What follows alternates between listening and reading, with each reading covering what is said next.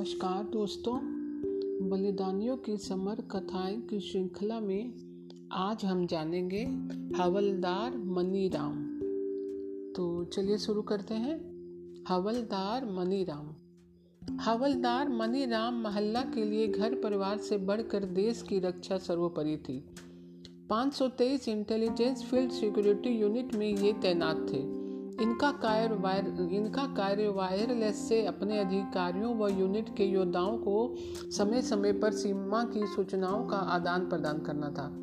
दुश्मनों का पहला कार्य सूचना तंत्र को विफल करना या नष्ट करना ही होता है। हवलदार मनीराम 3 जुलाई उन्नीस सौ निन्यानबे की शाम को इंटेलिजेंस मुख्यालय पर युद्ध के मैदान में संदेश बराबर भेज रहे थे।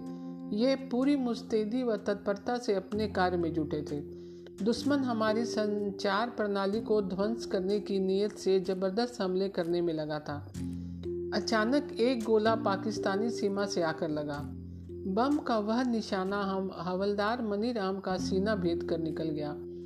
माँ भारती की सीमा को घुसपैठियों से मुक्त कराने के प्रयास में यह सपूत बलिदान हो गया। झुंझुनू उदय परवाटी सड़क मार्ग पर झुंझुनू ज़िले का एक छोटा सा गाँव सीथल है। गाँव से दक्षिण दिशा में तीन किलोमीटर की दूरी पर बसी एक ढानी में मनीराम महला का जन्म 1 जनवरी उन्नीस को हुआ था। पिता रामधन व माता चावली देवी का यह कृषक परिवार है। पिता का सन 2001 में देहावसान हो गया था। वीरांगना माता को पैंसठ वर्षों की वृद्धावस्था में भी अपने पुत्र के बलिदान पर गर्व है। बालक मनीराम ने आठवीं तक की शिक्षा सिथल गाँव से व पास के बड़ा गाँव के स्कूल से मैट्रिक की परीक्षा पास की थी। 900 घरों के इस गाँव में 200 के करीब लोग सेना में हैं और 250 फौजी पेंशन पा चुके हैं। गाँव के इस फौजी वातावरण ने बचपन से ही मनीराम महिला के मन में आकर्षण पैदा कर दिया था। अपने मन की भावना से प्रेरित होकर यह नवयुवक 1981 में जाट रेजिमेंट में भर्ती हो गया। यह भारतीय सैनिक पूरी सजगता से काम करते हुए पदोन्नत होकर हवलदार के पद पर पहुँच गया। हवलदार मनीराम प्रारंभ से मेहनती इंसान थे। सेना में नौकरी करते हुए अपनी शैक्षणिक योग्यता बढ़ाने के लिए खूब प्रयत्नशील रहे। वहाँ रहते हुए बीए पास कर बीएड परीक्षा भी पूना से पास कर ली थी। ये अप्रैल उन्नीस सौ निन्यानवे में दो माह की छुट्टी बिताने घर पर आए हुए थे।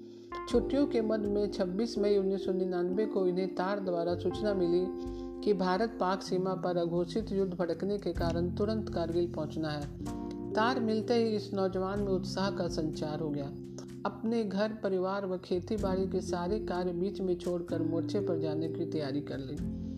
युद्ध स्थल को प्रस्थान करने से पूर्व इन्होंने अपने अभिन्न मित्र रामदेव से बड़ी आत्मीयता पूर्वक कहा था। हेड क्वार्टर से तार आया है। सीमा पर युद्ध छिड़ गया है। अब युद्ध में जाना है। यही एक सैनिक का धर्म होता है। आखिर इसी दिन के लिए मैं सेना में भर्ती हुआ हूँ।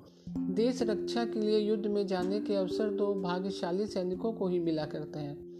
इसके पश्चात पूरे उत्साह से 27 मई उन्नीस सौ निन्यानवे को कारगिल के युद्ध के लिए प्रयाण हवलदार मनीराम 523 आ सूचना एवं फ़ील्ड सुरक्षा इकाई नामक यूनिट में कार्यरत थे। कारगिल के युद्ध मैदान में अपने मुख्यालय को निरंतर सूचनाएँ भेज रहे थे। बंकर के भीतर से संदेश ठीक से नहीं दे सकने के कारण ये बाहर आकर वायरलेस से संदेश भेज रहे थे। उनके एक साथी सैनिक ने चेतावनी भी दी थी कि यहाँ बाहर खतरा है। हमें बंकर के भीतर जाकर संदेश देना चाहिए।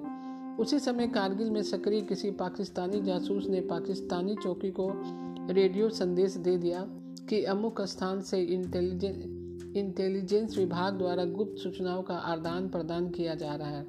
अपने साथी सैनिक को बात को टालते हुए हवलदार मनीराम ने कहा, अरे, खतरा किस बात का है? मरना तो एक बार है ही। मनीराम महिला के मुख से ये सब निकले ही थे कि पाकिस्तानी सेना से दंदनाता हुआ एक बम आया और उसका टुकड़ा आकर सीना भेद गया और चेहरे पर भी चोट आई। भारत माता का यह सपूत वहीं उसी क्षण शहीद हो गया। तीन जुलाई उन्नीस सौ निन्यानवे की रात्रि को आठ बजे शहीद हुए मनीराम का शव 6 जुलाई को पूर्ण सैनिक सम्मान के साथ इनके पैतृक गाँव सिथल पहुँचाया गया।